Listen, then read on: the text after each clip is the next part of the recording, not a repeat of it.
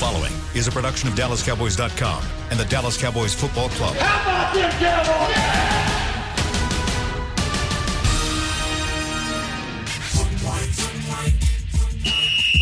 Let's go, baby. Are you ready for a break? Uh, yes, Are you ready for a break? absolutely. Ready for a break? Yeah, and um, so much for that. It's time for The Break on DallasCowboys.com We were on the break. With Nick Eatman, David Helman, Ambar Garcia, and Derek Eagleton. It is Wednesday, September 23rd, 2020, season 16, episode number 29. Welcome to another edition of The Break. We are live from the SWBC Mortgage Studios at the Star. Got Dave and Amber.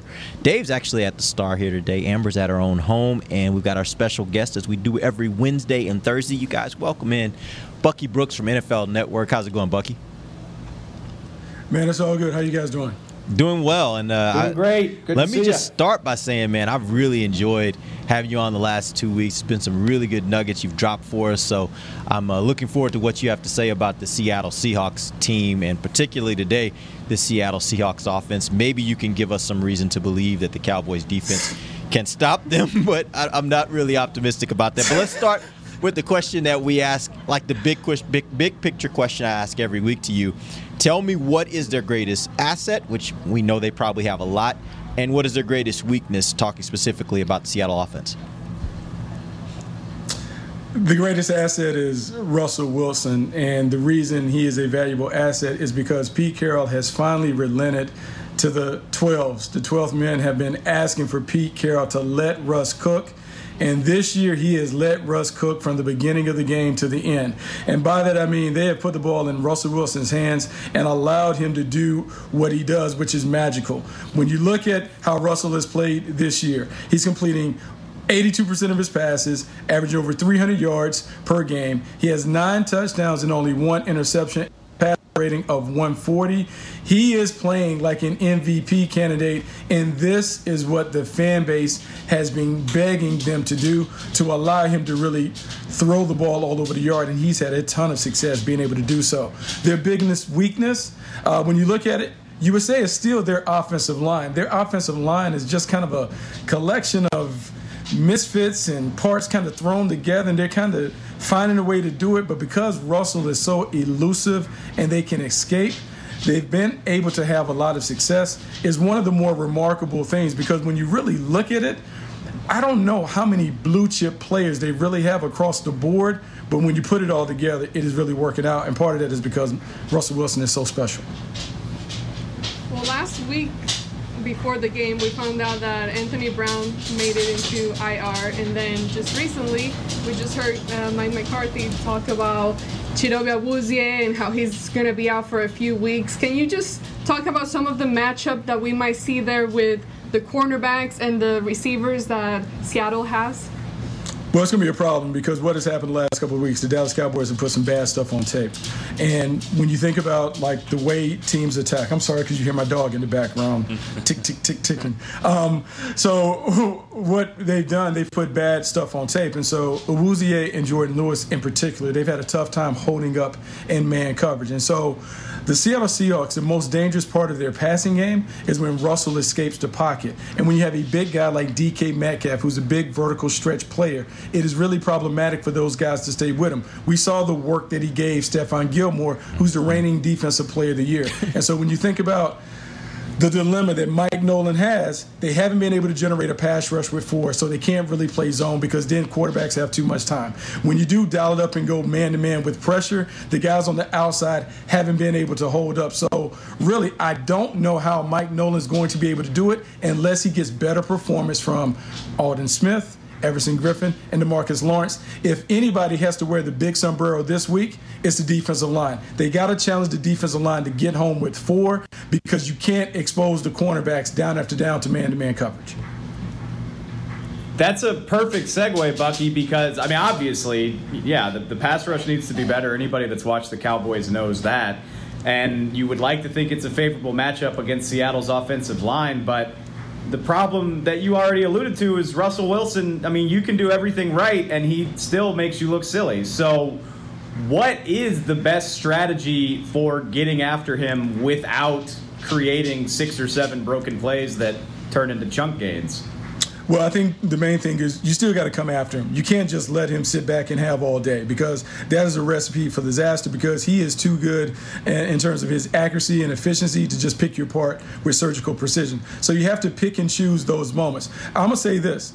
The best the biggest part of the game will be early down situations. Can the Dallas Cowboys win first down? Meaning, can they hold the, the Seattle Seahawks to 4 yards or fewer? Because if you can get the Seahawks into long yard situations, now you can dictate the terms. Dallas hasn't been able to do that the last couple weeks. They haven't been able to really get the game on their terms. And so defensively, they have to find a way to win early downs. And because Seattle has kind of flipped the script, before they would run it, run it, then pass on third down, very predictable. But now that they're throwing more, Mike Nolan may have to dial up some early down pressures to hope that they can get them behind the chains, and then they can pick and choose when to mix in some of the man and zone on those second and third down situations. Bucky, you uh, you've been putting out this article. I don't know if all fans know about the uh, five bucks. It's uh, five points that, that you, you put out on Tuesday. It's great stuff, and especially yesterday. You said uh, McCarthy needs to curb his gambling habit. I thought that was pretty awesome. But another one you said was tempo, tempo, tempo. You think the Cowboys on offense need to have a, a, a faster tempo because that was what, what was working against Russell Wilson and this offense, is it smart for the Cowboys to, to have that high tempo and try to uh, score with Seattle here? Yeah, because I actually think that what the Cowboys can do, I think one, a couple things. What they discovered when they go tempo and play faster, not only is Dak Prescott in more control, but what it does is allows you to dictate the terms to the defense. Meaning, Atlanta was having a lot of success with the pressure up front the first quarter. They were able to blitz, they were wearing them down. But when you play faster, you limit the substitutions. Those pass rushers, they can rush the entire game at the same level. What that also does is when they begin to get tired and fatigued, it creates bigger lanes for the run game and Ezekiel Elliott. Now, the beauty of playing with tempo, they can play fast but not really play out of control, meaning they can play what I call up tempo, no huddle, but slow the game down. So if you think about how the Rams played against the Cowboys in the first game, Jared Goff was go, go, go, but a lot of times they would sit at the line, wait 15, 10 seconds on the play clock before they would go. But what it does is it limits what the defense can do from a communication standpoint. So they're reluctant to blitz. And then what it does is protects your offensive linemen. With those undrafted free agents playing on the edges, if you can slow down the pass rush from Seattle, you give those guys a great chance. We saw that they didn't give up many pressures after Dallas went up tempo. I think it's something that you have to use. And it's also one of the things that Mike McCarthy used successfully back in Green Bay. You look at uh, the Seattle offense, and I want to take it back to, to Russell Wilson. Russell Wilson right now has been hit as much as as most of the quarterbacks in the league. He's now taken 13 quarterbacks hit, quarterback hits that, that ranks them about 29th in the league right now. So where on this offensive line? I know you said the offensive line is kind of patchwork. Where on the offensive line though do you think they are most susceptible, and where do you think there's a good matchup for the Cowboys to possibly exploit? Thinking about the Cowboys front and uh, and Seattle's offensive line. So here's the thing about the, the Seattle Seahawks offensive line. Everybody's vulnerable if you can get them into one-on-one situations. Uh, the thing that has been concerning because, and this is why Pete Carroll has been reluctant to let Russ cook because he knows that the best way to protect Russell is to really lean on the running game. He knows that by leaning on the running game, he can help his offensive line because they struggle when they're forced to really get in pass protection situations. I don't think it's really the matchup. I think the deal is Aldon Smith, Everson Griffen, and Demarcus Lawrence have to play up to expectations, particularly Demarcus Lawrence. And I know he's battling through a knee injury and those things, but the expectation coming into the year that he was going to be a premier pass rusher. We haven't seen that to this point. He has to be the guy to set the tone for the pass rush. Everson Griffen and Aldon Smith were supposed to be complements. They weren't supposed to be the main entree. They were supposed to be the side dishes.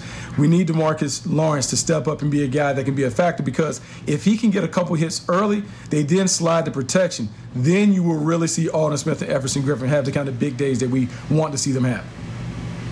Now, obviously, in this game, we're going to see Russell Wilson throwing the ball a lot. And you mentioned the running game, and I just wanted to ta- uh, ask you about that specifically because when you talk about Seattle, Russell usually takes the spotlight. But how is their running game currently, and what do they have going on there? Chris Carson has been a great discovery for them. I will say this about the Seattle Seahawks and what they've been able to do. They've been able to take late round players and really develop guys, put them in situations where they can see. Chris Carson is big, fast, physical. They've done a great job of not only using him as a runner, but this year we've seen him become a bigger part of the passing game, catching screen passes, swings. We saw him catch the wheel route or the rail route down the boundary against the New England Patriots. You have to deal with him. And they haven't gotten to the running game. But just know, Pete Carroll wants to run the ball. I will say this though, because they're very aware. The last couple times that the Dallas Cowboys have played the Seattle Seahawks, Dallas's offense has been able to control the game because they've been able to run the ball and kind of play keep away. Pete Carroll is very aware of that. And so they may try and come out fast and kind of put Dallas in a hole and make Dallas chase points. It is a fascinating matchup to watch because, look, sometimes matchups makes fights, and this is a great matchup for whatever reason. Dallas typically plays very, very well against the Seattle Seahawks another wonderful segue, Bucky. Thank you, because I'm not I'm not saying this is a great idea, but I don't know if the Cowboys have a choice. I mean, you know, it we just learned this morning. It doesn't sound like Chido Awuzie is going to be available for the foreseeable future. Anthony Brown is already on injured reserve. That seems like it leaves Trevon Diggs as the best option to deal with DK Metcalf, just from a side. It sounds weird to say have a rookie shadow their best receiver, but don't have a choice. Am I off base here?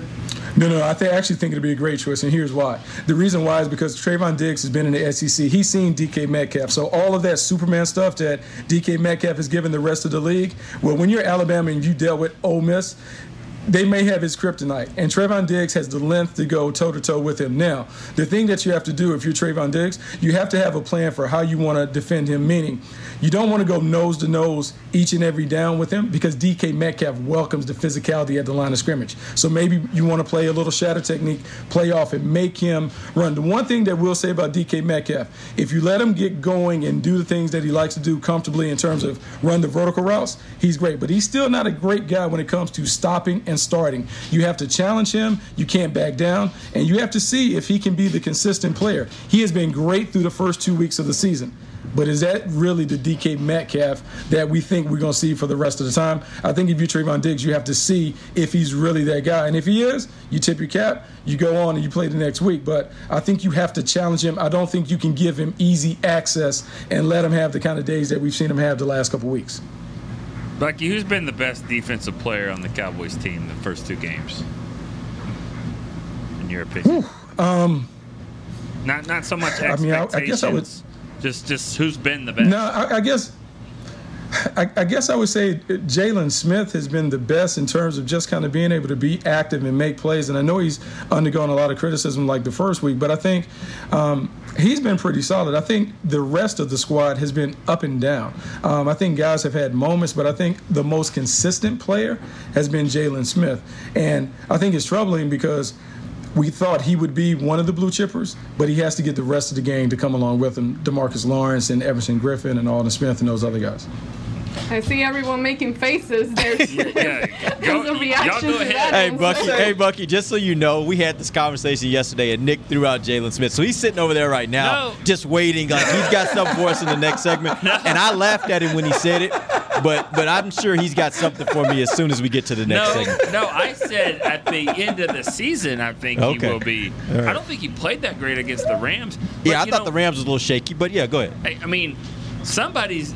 I mean, somebody has to lead the team in tackles. You know what I mean? True. I mean, like somebody has to be the best player. I mean, True. Eugene Lockhart was the best player on the worst team back in the '89. That just happens. Somebody's got to do it. That doesn't mean he's playing well.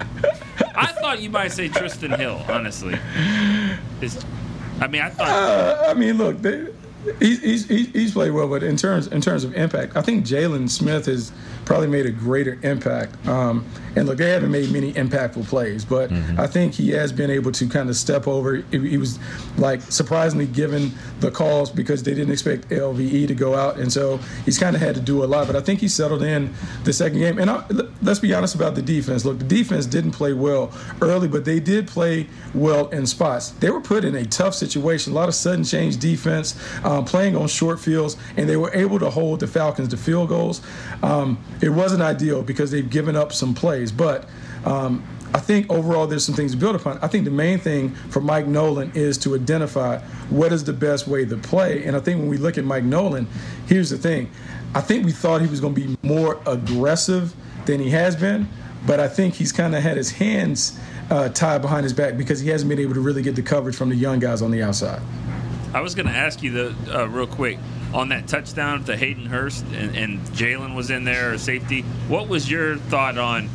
And it's hard to say what, what the Cowboys were asking the players to do, but what do you think was the breakdown there?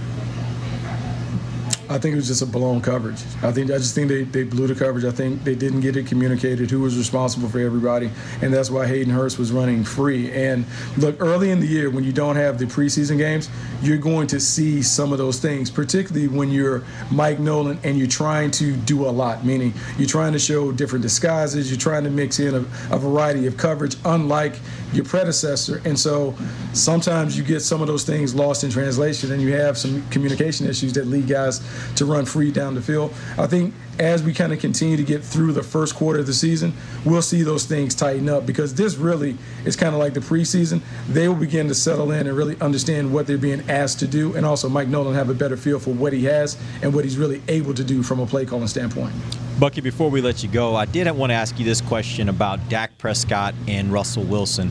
Uh, I've always believed that that if you want to compare uh, Dak Prescott's trajectory as a quarterback to anybody in the league, to me it is Russell Wilson. You saw when both of them came into the league, they came in on teams where they were not even close to being the most or the best thing that their teams did. But over time, you saw with Russell how he became and is now clearly the best thing that they do. He is how everything works there. And my personal belief is that Dak is on that same trajectory. What have you seen from Dak? If you're trying to compare the two, what have you seen from Dak that maybe says, yes, he's on that trajectory, or not quite sure if he's going to get there? It's funny, Derek, because I completely agree with you. I wrote about this last year that I thought the blueprint for Dak Prescott has always been Russell Wilson. Um, you come in the league and you're given responsibilities as a game manager. And as you mature and as the team changes around you, you become the central playmaker. I think what we're seeing is Dak Prescott is ready to be that central playmaker. Uh, yes, the, the offense still runs through Ezekiel Elliott and all those things like Seattle ran through Marshawn Lynch for years. But then as Dak has shown more command, more control of the huddle, the passing game, he's shown more confidence and efficiency as a passer, you now can trust him to do more. And part of my urging for the Cowboys to play faster is because in that game, I, I felt like it was the epiphany of, oh, he's ready to take it over. He's ready to take it on because everyone coming into that last game, oh, let's see if Dak Prescott can do it. He doesn't have the vaunted offensive line, he doesn't have everything around him. They've fallen behind early deficit.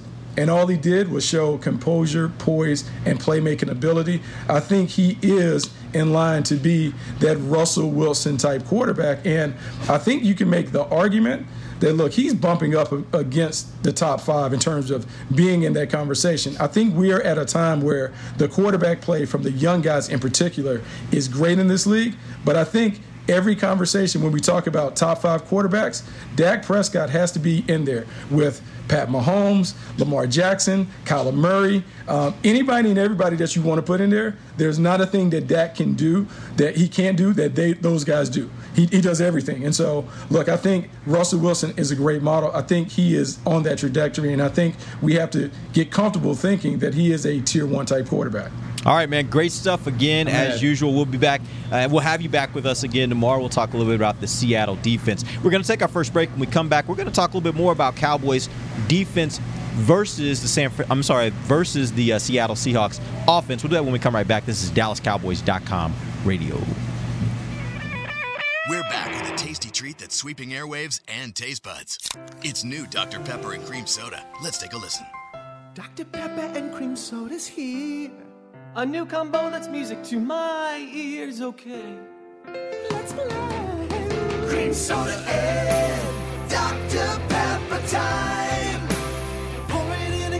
Ah, music to my ears and mouth. New Dr. Pepper and Cream Soda. A delicious duet. Want to use what the pros use? How about the official men's skincare brand of the Dallas Cowboys? Jack Black Right now, you can get the Jack Black Starter, a curated collection of Cowboys locker room favorites for just 10 bucks with free shipping. The starter includes four Jack Black skincare favorites plus a full-sized intense therapy lip balm. Go to getjackblack.com slash cowboys and use the code word TEAMJB. That's getjackblack.com slash cowboys. The Jack Black Starter, 10 bucks, free shipping. Since 1865, Stetson hats are American made with pride right here in Texas. And Stetson is proud to be on the field with America's team. Want to show your Texas and team pride too? You can. By purchasing your own Stetson, you can look just like how the flag guys do on field at every home game. Stetson hats, the official crown of all self respecting Cowboys, and your favorite football team. Get yours today at shop.dallascowboys.com or at stetson.com. It's funny. As we travel places, often we find the places we want to travel aren't really places at all. They're people. They're grandparents, moms, old friends, and new nephews. That's why at American Airlines, we've been using enhanced cleaning measures so you can feel confident every step until you get to them. So, as always, our people can't wait to take you to yours. American Airlines. You are why we fly. To the break. Cowboys single game tickets still available. Get your tickets to see the Cowboys take on the Cleveland Browns when they return to AT&T Stadium on Sunday, October the 4th. A limited number of tickets are on sale. Get yours at dallascowboys.com slash tickets. Welcome back. It is the second segment of the break from the SWBC Mortgage Studios at the Star. We just finished our segment with Bucky Brooks. Good stuff there about the Cowboys' uh, defense versus the Seattle Seahawks offense. And before we talk a little bit more about that matchup, uh, we do need to talk about some injury updates. Uh, we found out today that Tyron Smith uh, will be working with the trainers, and we found out Demarcus Lawrence will miss practice uh, for a personal reason, as, as Coach McCarthy says, a good personal reason, uh, as opposed to, I guess, a bad personal reason. And then the part that um, that I don't know that, that we really knew going in, which is that Chidobe uh, Awuzie will be out for multiple weeks with an injury. What did you think when you first heard that, Nick? Um, crap. Like, like that's not good. Like, Anthony Brown's out, Cheeto's out. Daryl Worley's going to have to play a lot with, um, you know, with Jourdan and and Trevon Diggs and you know, my first thought really was, is, does that mean Reggie Robinson's going to play? No. Okay, okay, okay. It better not. No, Brandon Carr Yeah. will throw in there. I mean, it's just, you know, it's. I think I said to Dave uh, just before the show, I'm like, is is Metcalf good? Lockett? I mean, are they they? I mean, if they running by Ste Stephon Gilmore and doing those things against the Patriots, then yeah, they might be doing that against the Cowboys. David Moore made the best catch of the entire night the other night. Number three receiver. That's one of the most impressive things I've seen in a long time. Uh, was- so I thought you were talking yeah, about uh, reporter. troubling. yeah, I mean, I'm not. I'm talking about the Seahawks receiver. He made like, oh my god. Yeah. The interesting thing is they got they got speed, and then you've got DK Metcalf, who's also big, and so it's like, how do you match up with that? You know, at, at the time when when Brandon Carr was originally here, I know Brandon was the kind of guy where you'd like, okay, if you're gonna have a big receiver, you put him up against a big receiver. It's rare that you see a guy the size of DK Math- Metcalf that can also run. Right, that's the part that's really rough. Is how do you like how do you how do you match up with that guy? Because it's rare to find size and speed combined like that, and I think that's going to be one of the biggest challenges here for the Cowboys. Yeah. That's why I asked Bucky that question, is because um, Trevon Diggs is the only guy on this roster that's healthy that seems like a good idea. I mean, I love Jourdan Lewis, but you're going to put him up against a guy that's got three, four inches on him. Um, I mean, that you know, that's what the, we all. That's that's the snapshot of Trevon Diggs is that he's got rare length and athleticism for a cornerback. Like guys his size don't typically move as well as him, which is that's the case for DK as well. So, you know, with the best skill set.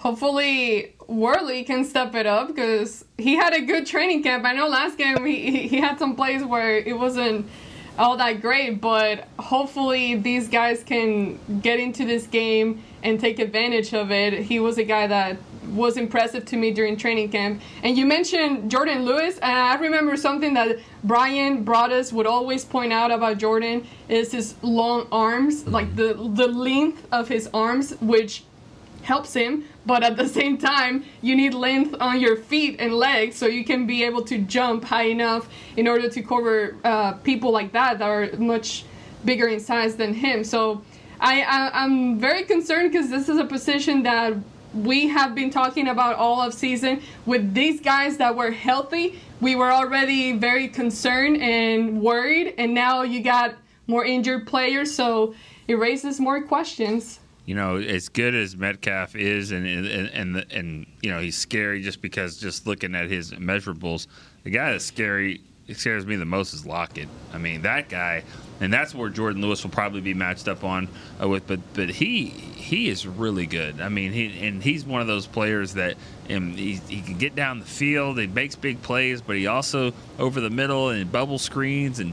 You know, I know I've had him on my fantasy team for a long time, and, and it just he just always seems to get seven, eight catches a game for 80, 90 yards, and I mean, if not more than that. So he's he's a problem. So how would you guys match up? I mean, obviously, Dave, you're you're saying that you would probably go Diggs. Are you saying you travel Diggs with with with DK? It's you know it's never really been a thing for the Cowboys. It seems like where they like actually exclusively travel a guy.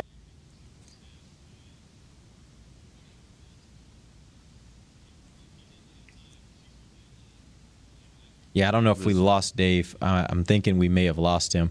Nick, would, would you would you agree with that? Going on? Would, Dave, I don't know what's going on, Dave. Did I? But, did I come back? Yeah, I don't you're know back what now. the deal is. You're back now. Why don't you, why don't you go again? Let's see if we can get through is. it this time. I don't know either. And you're in two different places, right? It doesn't. Yeah, like it ain't even my apartment. Yeah. Uh, And sorry. Anyway, the Cowboys never seem to like actually exclusively travel a corner with a receiver. Like that's not something we ever saw under Rod. It's not something that I that that looks like they do. You know, I mean, it's only two games, so we'll see. So every snap, no, but as many times as I can get that matchup, I would prefer it because, like I said, I just I feel better about his odds than anybody else's that's healthy. You know what I will say though, Dave Well, when is. you're when you're trying to do that, Go ahead, Amber. Sorry, I was gonna ask when you're trying to do that. What what are some of the what would you say is the advantage or disadvantage between the two different scenarios as to why you would prefer or not prefer for him to be able to travel with him? I just think he's he's the best blend of size and athleticism that they have. I mean, Cheeto is another one, but he's not able to play. So, you know, I mean, Trevon is what? He's like six one, two something. I mean, he like he's got almost safety type size. Then you think about Jourdan. Jourdan's you know five ten and a half, five eleven. He's got long arms. Um, But when you do that, because you already talked about that, I'm saying more Oh, when I'm you sorry. when, when you do that. Let's say he does travel with him. What does that mean for the rest of the secondary, and what does that look like? Yeah. That's a really that's a wonderful question. Which I mean, you mentioned Daryl Worley. I would guess Brandon Carr is going to need to be available to play some cornerback. He's another guy with size. Um, opposite side from where.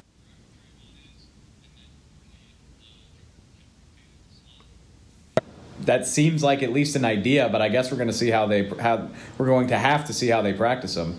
Yeah, the one thing I will say is they've talked about this throughout training camp. They've mentioned several times that they really believe a lot in matchups, that this is a game of matchups. So it does make me wonder if, Dave, even though we haven't seen that from the old coaching staff very much, if this coaching staff looks at it and does agree with you that, hey, if we're looking at a guy like DK Metcalf that has this really weird and uncommon blend of size and speed, maybe we have to match him up with our guy that we think that can manage best manage his size and speed. I just think about that play that that uh, that that Diggs was able to break up uh, and maybe almost get the interception there uh, when he was covering Julio. Uh, I look at that and I say, okay, that's what you need. You need a guy like that if you're going to be playing up against DK Metcalf. Right, but you also got to remember too. You said matchups. You can get yourself in a bad matchup. So just like what Amber is just asking is, is what happens when you do travel players? They can put you in bad matchups matchups. Uh, the Julio Diggs is a good example of that. Diggs doesn't play in the slot very much, and so if you if he matches up with a receiver like let's say Julio did last week, he runs right past him down the field. He's not that much more athletic than than Diggs, but he, he's in a spot where he's not used. To But to. do they use DK in the in the slot? I, I don't know. All I'm saying is, is when you do that, you you can put yourself. Well, I travel with him wherever he goes. Okay. Well, I'm putting Jourdan Lewis on the outside where he's not as good, or I'm putting this corner on the inside where he's not as good. And, and you can be exposed that way as opposed to if you just kind of play your, your game and you know where players are that might be the better solution But I will say this: I don't think it has to be all or none. No, like they could say when he's on the outside. Let's assume they put DK in the slot. They could say when he's on the outside, we match him up. When they put him in the slot, we're going to bracket him. We're going to use Jourdan on, the, on and a safety to be able to bracket him to be able to better uh, get some coverage around him. Right. So all I'm saying is, I think right now the way they've talked, at least during training camp, makes me think that every week we may see something a little different from this defense because they want to create matchups and favorable matchups for themselves, both on the offensive and defensive side of the ball. And I'll be interested to see if this is one of those weeks where they're willing to do that. Um, real quick, let's also talk a little bit about Chris Carson. Uh, right now, he's second on their team in receptions with nine. So he is a threat coming out of the backfield, probably more so than he is running the ball, at least through two games this season. My question for you guys is do you guys look at this and say, hey, I think we need to really, or we can trust our linebackers to be able to handle him coming out of the backfield? Or is this a situation where you really got to get the safeties more involved, which creates even more strain on a secondary that's already got its hands full with some of those receivers? Let's start first with you, Dave. I know what Bucky said in the last segment.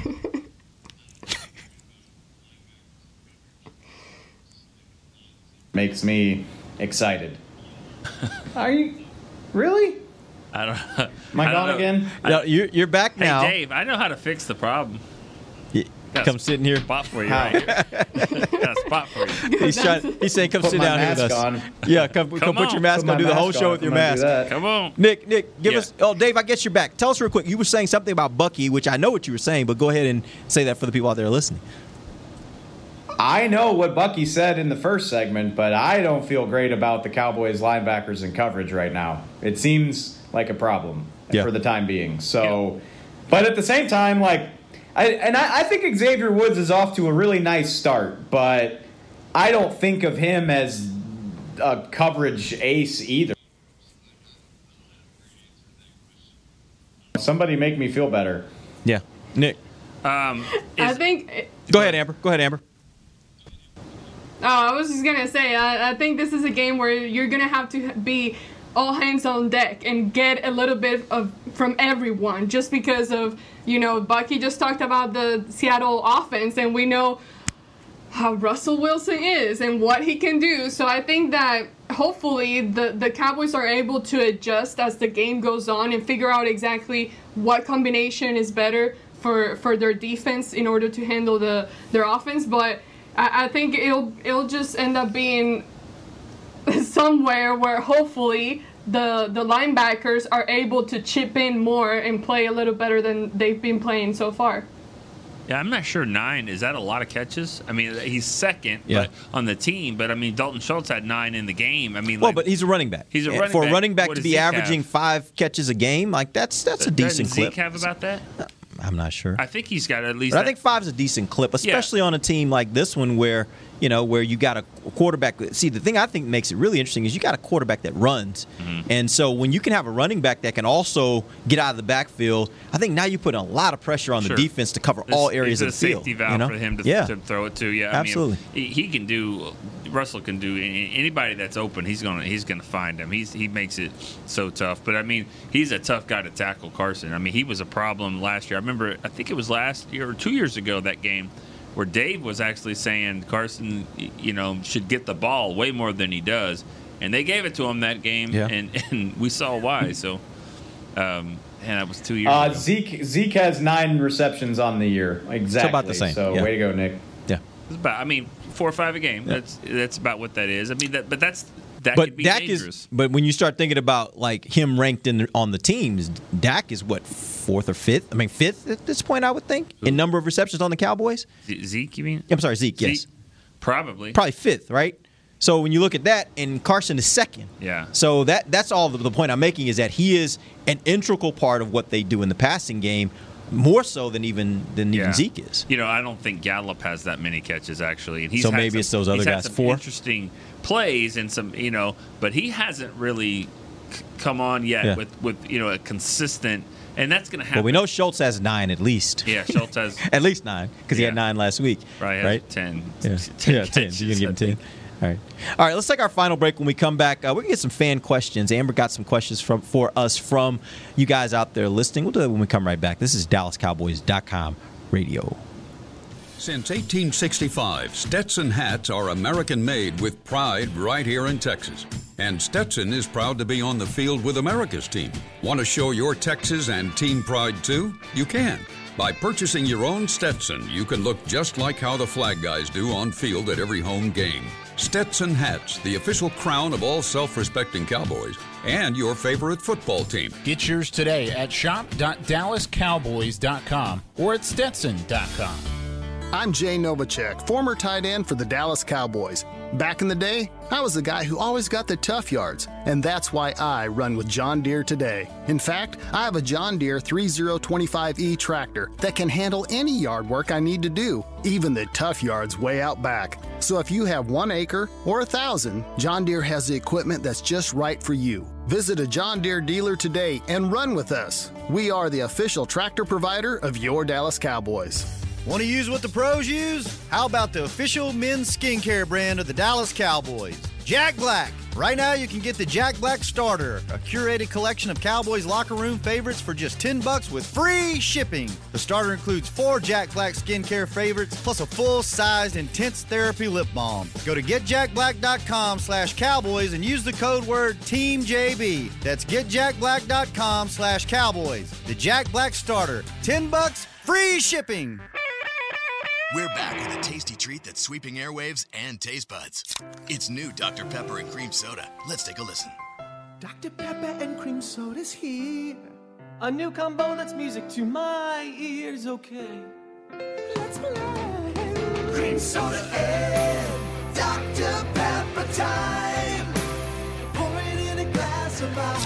Ah, music to my ears and mouth. New Dr. Pepper and Cream Soda. A delicious duet. Back to the break. Are you coming to the Cowboys game next weekend? Make sure Yup. you know before you go. What's that? Are you Yup. You are? Okay, Derek, make sure you know before you go. Derek, wear a mask. I will. Keep distance. I will. Prepared for cashless transactions. I will. You got credit cards, of Mhm. course. Please be aware that all safe stadium policies prior to arriving at AT&T Stadium, you visit DallasCowboys.com. Do you do that? I will. All right. Slash safe stadium for Mhm. details. Good, good. I'm all over that. Welcome back to the final segment of the break.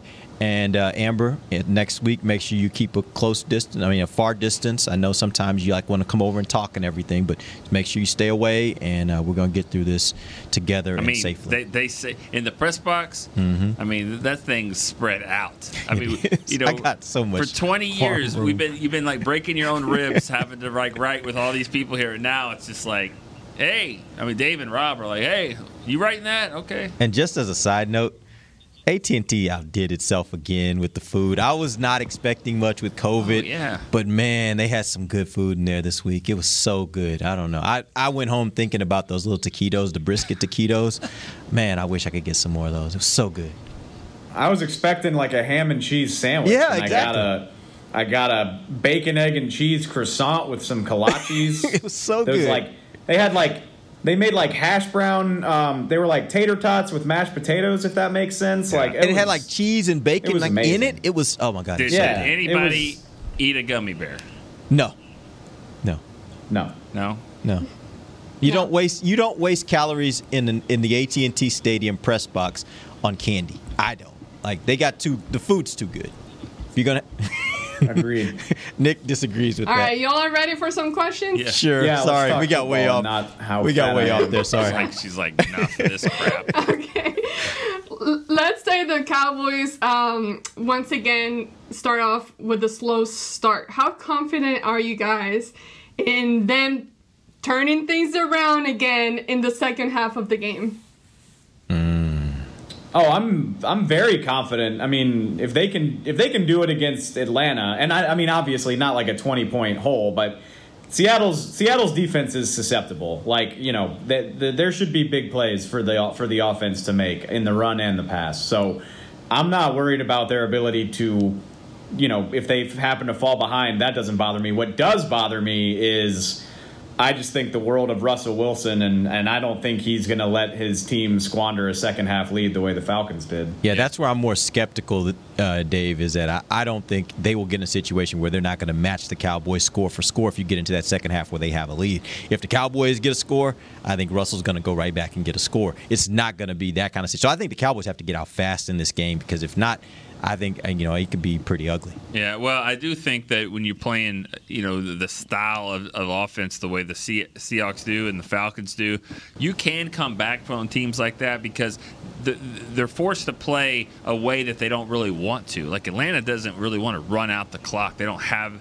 I mean, Gurley have Gurley, but that's not really the way they play. And I don't even know if Seattle plays that way. So, Uh, yes, I agree. He's he's going to keep being aggressive, regardless if he's got a ten point lead or fifteen point lead. But I do think you can come back against teams like that a little bit more than you would because they're going to try to run the ball a little bit, and that's not. And it's harder to come back against Dallas, a team like that, because they could just run Zeke all the time, that would be good. But you know, I get the impression Seattle's not the kind of team that's going to try to salt away a win.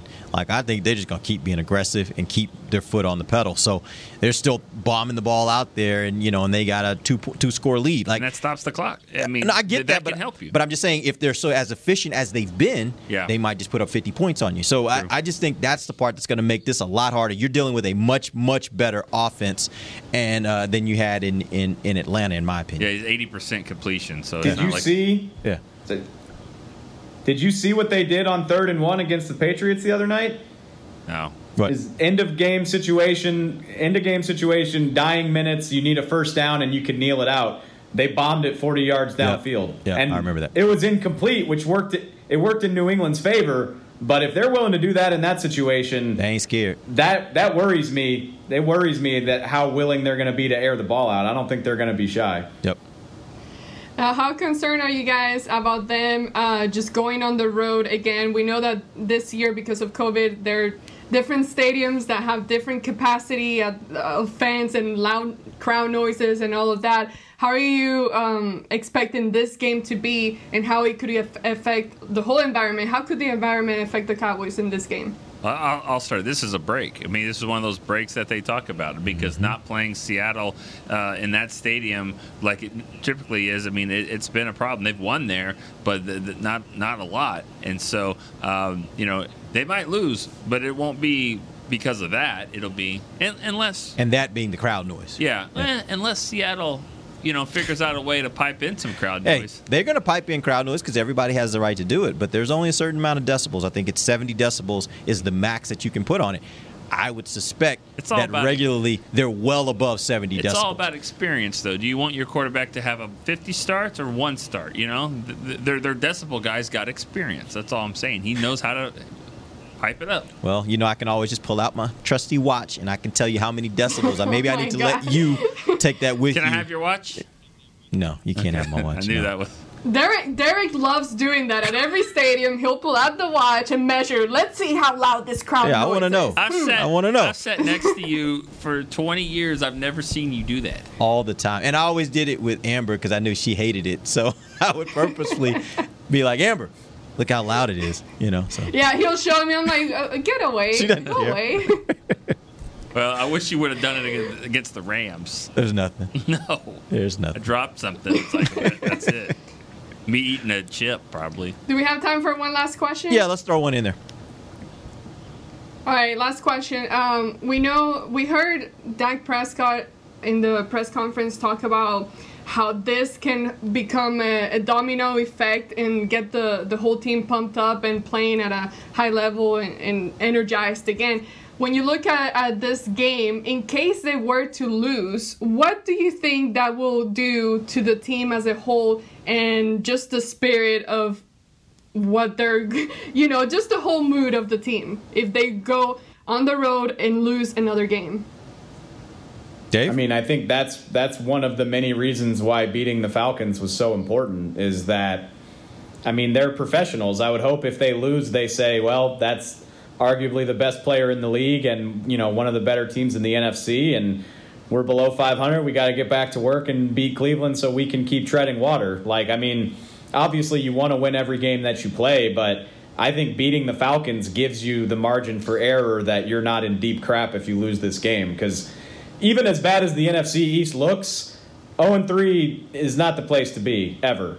You just very rarely do you rebound well from that. Uh, but one and two, a lot of teams are one and two, and you know Cleveland, Cleveland. It's got Cleveland, and after that it's the Giants and uh, at the Cardinals. Cardinals. Who the Cardinals are looking really good. That's going to be a, a big challenging game that, that I don't know that we thought of in the same way when the fir- schedule first came out, but it's going to be a challenge. Yeah, definitely lo- going to be a challenge. we But all three of them at home.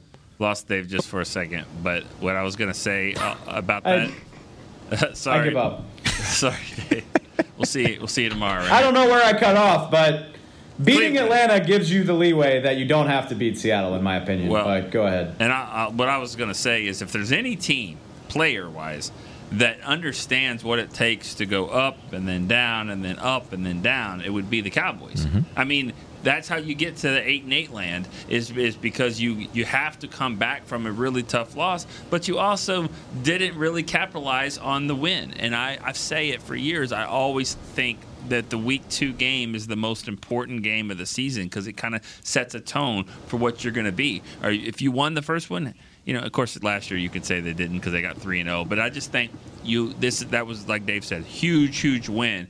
But I don't know if this team has been a very good at capitalizing on those big wins. Yeah, but you Maybe know- McCarthy can help. I'll look at this from the opposite view, which is if the Cowboys should happen to be able to go to Seattle and win, I think that game last week may be the turn of this fran- of, of this this team, this particular team, starting to realize, okay, we're up there in the top echelon of the league, and it could put them on a, tra- a trajectory to where they end up being one of the best teams in the NFC. You see that all the time with teams; they have that moment. Uh, there are moments in seasons where teams are su- are successful, where you're like, that was a moment. When you go back and look at totality of the season at the end, you find these little moments where it kind of changed for them that could be a moment for the Cowboys if they can go to Seattle and win. This is a great test for them, I think, and we're about to find out if they can use that last week as a springboard or if it's just going to be another game that they just barely eked out and they're right back to doing what they Right. do and and you're right back to that 500 football that they've been in uh, the situation they've been in for so many years. All right we appreciate you guys joining us. We'll be back tomorrow. We're going to talk about cowboys offense